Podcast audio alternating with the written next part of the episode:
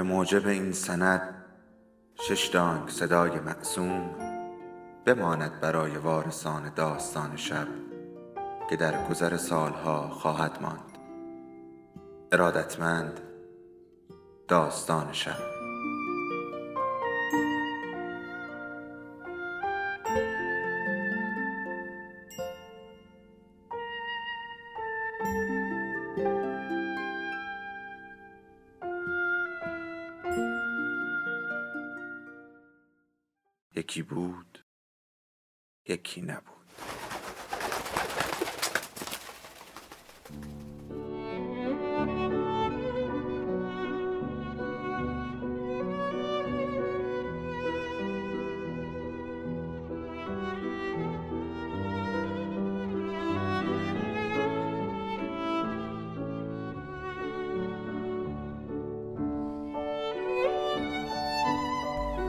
بارون درخت نشین. ایتالو کالوینو. ترجمه مهدی صحابی. قسمت پنجم. خلاصه اینکه کوزیمو علا رقم فرار شگفتانگیزش کمابیش مانند گذشته با ما بود. تنها زندگی می‌کرد اما از آدم ها نمیگریخت.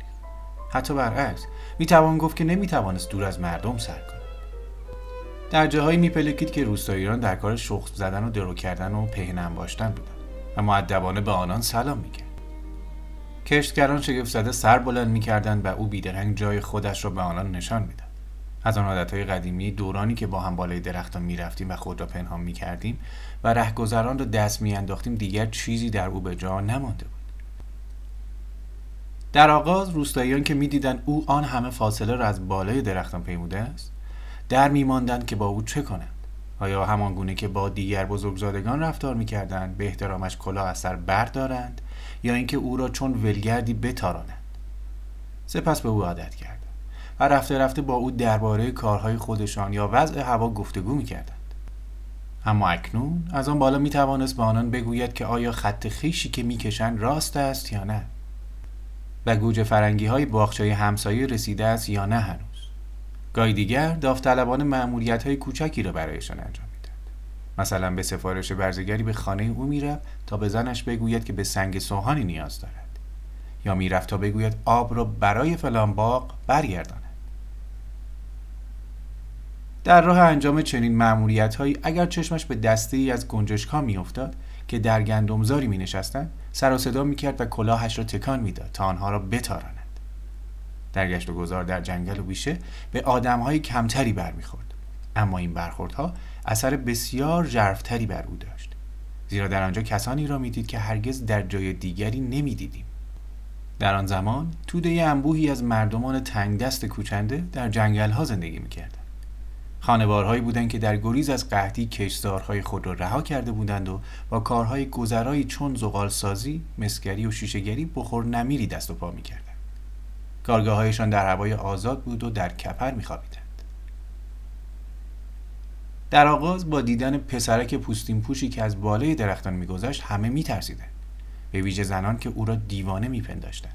اما رفته رفته با او دوست شدند. کوزیمو ساعتها به تماشای کار آنان میپرداخت و شبها هنگامی که آنان گرد آتش می نشستند بر شاخه نزدیکشان جا می گرفت و قصه هایشان را گوش می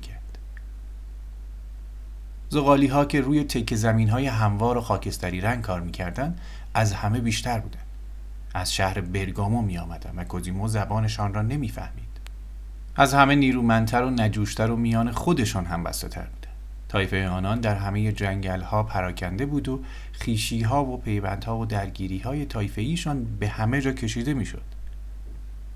گاهی کوزیمو رابط آنان می‌شد از گروهی برای گروه دیگر خبر می برد و پیغام می رسند. برای این کار میکوشید پیامهای آنان را با همان گویش غریب به خاطر بسپارد و بیکم و کاس بازگو کند. گویشی که یادآور فریاد پرندگانی بود که صبحها از خواب بیدارش می‌کردند.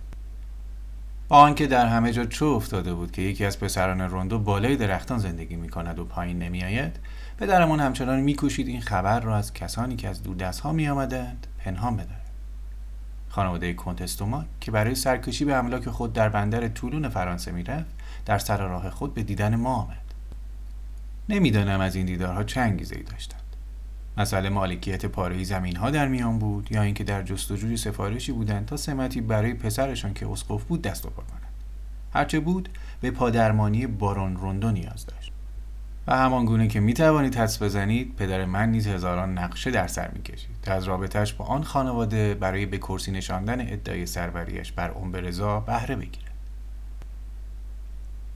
مهمانی شامی که برای آنان در خانمان برپا شد بی اندازه سطوح آور بود. زیرا تعارف ها و خوش آمدگویی هایشان پایانی نداشت. پسرشان را نیز همراه داشتند که جوانکی قرتی و برم و مگوز و کلاهگیس به سر بود. بارون پسرانش را یعنی تنها من رو معرفی کرد و گفت گمان نمی کنم بتوانید دخترم تفلک باتیستا را ببینید. خیلی گوشگیر است. خیلی مؤمن است. هنوز این را نگفته بود که دختری احمق سر رسید. همچنان سربند راهبگیش را به سر داشت اما پیراهنش را با توری و نوار آراسته بود. چهرهاش را بزک کرده بود دستکش توری به دست داشت. البته باید به او حق داد.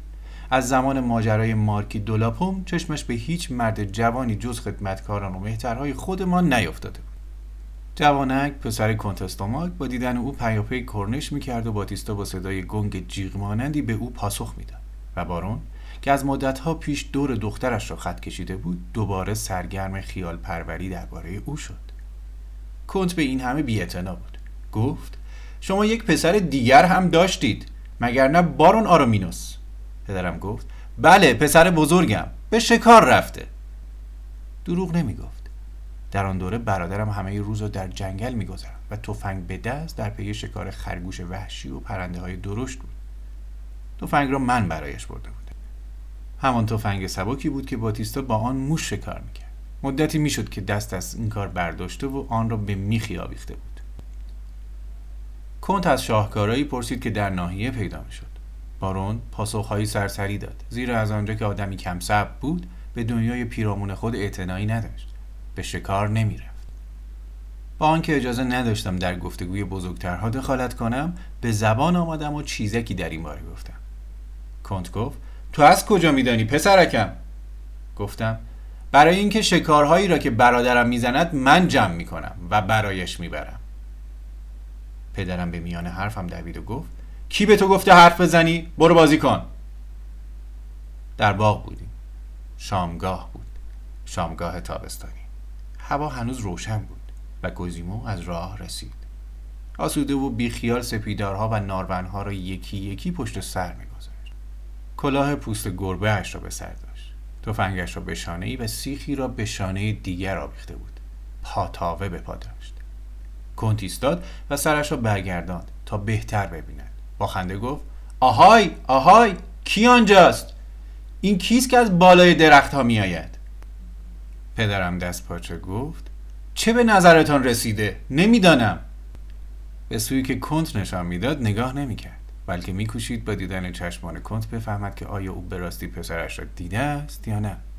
در این حال کوزیمو درست به بالای سر آن دو رسیده و به پاهای از هم گشوده روی شاخه ایستاده بود. آها پسر من است. بله کوزیموست بچه دیگر. رفته آن بالا که خودشیرینی کند. پسر بزرگتان است؟ بله از آن یکی بزرگتر است. اما نه چندان. هنوز بچه بازی می کند اما با چه مهارتی روی شاخه ها راه می رود آن هم با این همه تسلیحات؟ بازی می کنند دیگر. دشواری نقشی که پدرم بازی می کرد چنان بود که چهرش سرخ شده بود. گفت آن بالا چه کار می‌کنی؟ هان نمیایی پایین؟ بیا به جناب کنت سلام کن. کوزیمو کلاه پوستیش را از سر برداشت و گفت سلام عرض می‌کنم جناب کنت کنت به خنده افتاد. ها ها ها خیلی خوب. ولش کنید جناب باران جوانک قرتی هم گفت جالب است. خیلی جالب است. چیزی بهتر از این نمیافت که بگوید. کوزیمو بالای شاخه جا خوش کرد. پدرم موضوع بحث را عوض کرد و برای برگرداندن توجه کنت به پرگویی پرداخت. اما کنت گهگاه سرش را بلند می‌کرد و نگاهی به کوزیمو میانداخت که از این درخت به آن درخت می‌رفت. تفنگش را پاک می‌کرد. به پاتاوه هایش روغن میمالید. با فرا رسیدن شب جلیقش را به تن می‌کرد. نگاهش کنید والای درخت چه کارها بلد است بکند. آه که چقدر از دیدنش کیف می‌کند. در اولین فرصتی که به دربار بروم این را هم تعریف می‌کنم. برای پسر اسقفم برای خاله شاهزاده هم هم تعریف می‌کنم. پدرم داشت دیوانه می‌شد. از این گذشته از دخترش خبری نبود و کنت جوان هم ناپدید شده بود. کوزیمو که برای گشت و سرکشی دور شده بود نفس زنان برگشت. دستپاچه گفت به سکسکش انداخته به سکسکش انداخته. کنت چهره در هم کشید. گفت اه چقدر بد شد! پسرم اغلب دچار سکسکه می شود برو ببین حالش خوب شده یا نه. برو پسرم. بعد هم زود بگو برگردند. کوزیمو به شتاب رفت و دست پاچه تر از پیش برگشت. دنبال هم می‌دوند باتیستا می‌خواهد یک مارمولک زنده را بیاندازد توی تن او تا سکسکش خوب بشود. او هم نمی‌خواهد. به دو رفت تا بقیه ماجرا را تماشا کنه. آن شب این گونه گذشت. شبی که با همه شبهای دیگر میمانست. کوزیمو از همان بالای درختان دورادور با ما زندگی می‌کرد. اما آن بار مهمان داشتیم و خبر رفتار شگرف برادرم در همه دربارهای اروپا پیچید و مایه شرمساری پدرمان شد. اما این شرمساری بیجا نبود. کنتستوماک خاطره بسیار خوشی را از خانواده ما همراه بود و بدین گونه باتیستا نامزده کنت جوان شد. راه پرپیچ و خم بالای شاخه زیتون برای کوزیمو راهی راحت و یک نواخت بود. زیتون درخت مهمان نوازی است که گرچه تنه زبر و خشنی دارد اما برای کسی که روی آن شاخه ها بنشیند یا بگذرد خوشایند است. در عوض شاخه های ستبر آن اندک است و انواع گوناگونی ندارد. انجیر درختی است که باید همواره مواظب شاخه هایش باشی که مبادا بشکند. اما تا بخواهی جا برای گشت و گذار دارد. کوزیمو زیر تاقی از برگهای انجیر می نشست گذر خورشید را از لای مویرک های برگ تماشا می‌کرد. میوای سبز و گرد را می‌دید که اندک اندک درشت می‌شد. بوی شیری را که از دم میوه به درونش سرازیر بود میشنید. انجیر درختی است که با آدم یکی می شود شیرش و وزوز زنبورهایش با جان میآمیزد چیزی نمیگذشت که کوزیمو نیز خود را انجیر حس می‌کرد. دست پاچه می‌شد و می‌رفت. بالای انجیر بالای توت خوش جایی است. افسوس که درختانی کمیابند. همین را که درباره گردو می‌توان گفت. شاید هیچ درختی به اندازه گردو درخت نیست. با چه نیرو و اطمینانی درخت بودن خودش را به رخ می‌کشد؟ با چه پشتکاری قد برمیافرازد و سخت و سنگین می شود پشتکاری که در برگ برگش پیداست. هر بار که گشت و گذار کوزیمو را در میان شاخسار بیکران گردوی کهنه می‌دیدم آنگونه که پنداری در اتاقهای کاخی چند اشکوبه قدم می‌زد دلم می‌خواست من هم چون او بروم و آن بالا زندگی کنم. کوزیمو از گشتن میان شاخ و برگهای موج در موج بلود خوشش میاد تنه شیار شیار آن را دوست داشت و هر بار که از چیزی نگران بود با نوک انگشتانش ورقه های پوست پوک تنه آن را می‌کند. از این کار قصد بدی نداشت. پنداری می‌خواست در کار همیشگی نوسازی تنه به درخت کمک کند. به همین گونه پوسته های سفید چنار را می‌کند و لایه های کهنه طلایی پوسیده زیر آنها را آشکار می‌کرد. تنه نارون را نیز دوست می تنه خمیده ای که از هر گره آن ترکه های نرمی با انبوه برگ های دندانه دندانه و میهای خشک کاغذین بیرون می‌زند.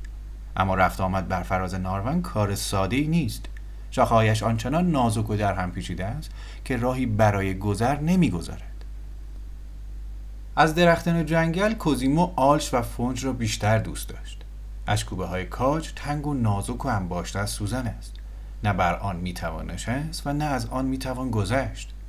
و شاه بلوط با برگ های پرخارش با پوست زبر و تنه خشن و شاخه های افراشتش انگار برای همین ساخته شده است که آدمی را از خود براند. این دوستی کوزیمو با درختان و بازشناسی تفاوتهایشان پس از مدتی شکل گرفت. یا شاید بتوان گفت که کوزیمو رفته رفته به آن پی برد. اما از همان نخستین روزها این دوستی و بازشناخت بر او چیره می‌شد و حالت غریزهای را به خود می‌گرفت. برای او جهان دگرگون شده بود. جهانی پر از پلهای باریک و خمیده‌ای که میان زمین و آسمان کشیده شده بود. جهان تنه ها و شاخه های پوشیده از پوست و گره و چین و شیار. جهانی آکنده از روشنایی سبز رنگی که از پس پرده های برگ میتوید و با هر وزش نسیم و هر دگرگونی جنس و زخامت برگ ها رنگ آن تغییر میاد و انگامی که درخت خم می‌شد چون پرده درخشانی موج می‌زد. دنیای ما زیر زمین آن جهان بود تنها سایه روشنی گنگی را از آن می‌دیدیم و هیچ چیزی از آن چرا که او هر شب حس می‌کرد در نمیافتیم کار پیگیر چوب که با تک تک یاخته هایش دایره نشان دهنده عمر درخت را بزرگ و بزرگتر می کند. تکه های کپک نمناک که با وزش نسیم شمال پهنتر می شود. لرزش پرندگان خفته ای که سر خود را در نرمترین گوشه بال خود فرو می کند. بیداری کرم درون پیله و سر برآوردن جوجه زاغ از تخم. در سکوت شب لحظه ای فرا می رسد که دسته ای از آواهای ریز و گنگ چون قباری به گوش می نشیند. قارقاری، زغزغی، شرشر آبی و سایش گذرایی در لابلای علفها و آوای پای روی خاک و سنگریزه و جیرجیر زنجیرها که بر همه آواهای دیگر چیره می شود. آواها همه در هم می آمیزند و گوش همچنان هر صدای تازه ای را در می آمد. همون گونه که هنگام دست کشیدن بر کلافی از نخ پشمی در میابی که هر گره نخ از تارهایی باز از هم نازکتر درست شده است. قورباغه های پیاپی می‌خوانند و این رنگ یک نواخت و پیگیر آن هم همه پیوسته شبانه را بر هم نمی‌زنند. همان گونه که کورسوی پیوسته ستارگان روشنایی شب را دگرگون نمی‌سازد. اما همین که باد برمیخیزد و بگذرد همه آواها به حالتی تازه در میآید و از سر گرفته می شود. تنها تنینی از قرشی یا همهمه در جرفای گوش به جا میماند و این آوای دریاست.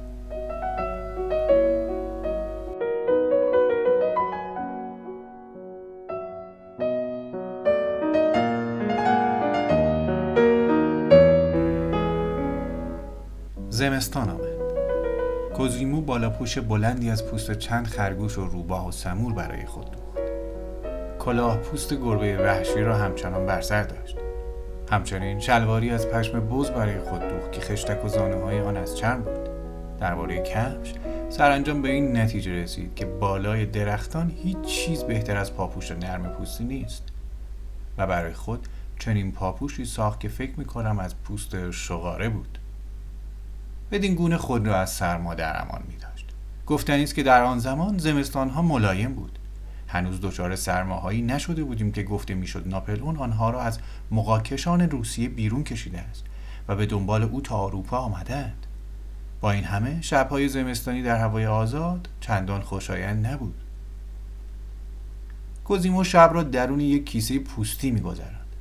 چادر و کلبه درخت را ترک کرده بود و برای خوابیدن کیسه پوستی را به کار می گرفت که پشمش رو به درون بود و به شاخهی بسته شده بود. تا به سر به درون کیسه فرو می‌رفت دست و پایش رو چون کودک جمع می کرد و می خوابید. همین که صدای مشکوکی به گوش می رسید سر پوستین پوش کوزیمو از چاک کیسه بیرون می آمد سپس که تفنگش بیرون می‌زد و چشمان از هم گوشودهش دیده می‌شد. در آن زمان می‌گفتند که چشمانش همانند چشمان گربه و جغ در شب میدرخشد. اما خود من هرگز چنین چیزی ندیدم. صبح همزمان با آواز کرک کوزیما بیدار می‌شد و مشتهایش را می‌دیدی که از کیسه پوستی بیرون می‌زد. دستهایش بالا می‌رفت و بازوانش از هم باز می‌شد و زمان درازی به همان حال میماند تا دیگر از کوفتگی اثری نماند. سپس چهرهش دیده می‌شد که خمیازه می‌کشید. آنگاه سینهاش را می‌دیدی که تفنگی و کیسه باروتی بر آن آویخته بود و سرانجام پاهای کمانیش بیرون میآمد. از بس به حالت خمیده روی درختان راه رفته یا کنده زده بود پایش رفته رفته حالت کمانی به خود می‌گرفت. پایش را بیرون می‌کشید و دراز می‌کرد. پشتش را تکان می‌داد و سر خود را کمی میخاراند و خوشحال و سرحال روز تازه را آغاز می‌کرد. پیش از هر کار به سر چشمه می‌رفت. برای خودش چشمه ای داشت که به دست خود یا بهتر بگویم به کمک طبیعت ساخته بود. نزدیک جایی که بستر جویبار ناگهان گود میافتاد و آبشاری پدید میآمد بلوط بلندی شاخه گسترده بود و کوزیمو شاخه سپیداری به درازی کمابیش دو متر را گرفته و از آن ناودانی ساخته بود و با این وسیله آب آبشار را به شاخه بلوط رسانده بود. هم می توانست آب بنوشد و هم خود را بشوید. شکی نیست که خودش را میشست. این را بارها به چشم خودم دیدم. البته نه بسیار. و نه هر روز اما هرچه بود خودش رو میشست و صابون هم داشت. حتی گاهی هوس می‌کرد لباسهایش را هم میشست. لاوکی را برای این کار بالای بلوط برده بود. لباسهای شسته شده را روی ریسمانی پهن می‌کرد که به دو شاخه بسته شده بود. خلاصه اینکه کوزیمو بالای درختان همه کار می‌کرد. حتی رایی برای کباب کردن گوشت و شکار پیدا کرده بود. میوه کاجی رو با سنگ آتش زنه روشن می‌کرد و آن را در اجاقی سنگی میانداخت که من روی زمین برایش درست کرده بودم. سپس برگ ها و شاخه خشکی را روی آن میریخت و با کمک میله فلزی که به چوب درازی بسته بود شعله های آتش را میزان می‌کرد تا گوشت شکار را که از شاخه آویزان بود کباب کند. هنگام این کار بسیار مراقب بود زیرا با کوچکترین سهلنگاری درختان را آتش می‌زد. از همین رو اجاق را زیر درخت بلود و نزدیک آبشار کار گذاشته بودیم. تا اگر خطری پیش آمد بتوان با آب جویبار آتش را خاموش کرد. کوزیمو بخشی از گوشت و شکار خود را می‌خورد و بازمانده آن را به روستاییان می‌داد. و از آنها میوه و سبزی می‌گرفت. در نتیجه خوراکش خوب بود و نیازی نداشت که از خانه چیزی بخواهد روزی با خبر شدیم که هر بامداد شیر تازه می‌خورد. با ماده بوزی دوست شده بود که هر روز صبح به پای درخت زیتونی می‌رفت و پاهای پسین خود را به تنه درختی که می‌داد و بالا می‌گرفت.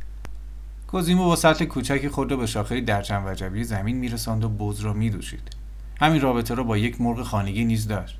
در گودی تنه درختی لانهای پنهانی ساخته بود و مرغ یک روز در میان به آنجا می‌رفت و برایش تخمی میگذاشت. کوزیمو تخم مرغ را با سوزن سوراخ می‌کرد و آن را میمکید. و اما چگونه دست به آب میرساند؟ در آغاز توجهی به این مسئله نداشت و هر کجا پیش میآمد خود را آسوده می‌کرد. اما بعدها به ناپسندیدگی این کار پی برد. از این رو به جستجو پرداخت و در جای پرت و دور افتاده از کنار رودخانه به نام گوها درخت توسکایی را پیدا کرد که یکی از شاخههایش روی رودخانه کشیده شده بود و می‌شد به راحتی روی آن نشست. گاب رودخانه تند و گلالود بود که از میان نیزارها میگذشت و گنداب روستاها و شهرهای دوروبر به آن میریخت. بله کوزیمو لاروس دورندو آدم متمدنی بود که هم به خود و هم به دیگران احترام میگذاشت. با این همه زندگی یک شکارگر بدون برخورداری از کمک سگ چندان راحت نیست. البته من بودم که کپک و باسترک و بلدرچینی را که برادرم در هوا زده بود و یا روباهی را که پس از یک شب کمین کردن سرانجام در پس پوته ها غافلگیر کرده بود جمع می کردم و برایش می بردم. اما من به ندرت می توانستم از خانه بگریزم و خودم را به او برسانم. گرفتاریم بسیار بود. نزد کشیش درس میخواندم درسهایم را باید حاضر می‌کردم به کلیسا می‌رفتم باید با پدر مادرم غذا میخوردم و هزار و یک وظیفه خانوادگی که داشتم و باید به آنها عمل می‌کردم زیرا جمله بود که پی به گوشم می‌خورد و به نظرم کاملا منطقی می‌رسید. یک بزگر برای هر خانواده بس است و این جمله بر سراسر زندگی من اثر گذاشت.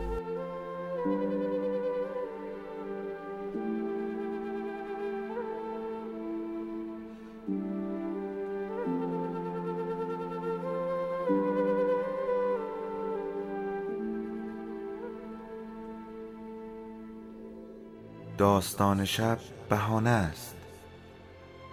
برای با هم بودن دور هم نشستن شنیده شدن.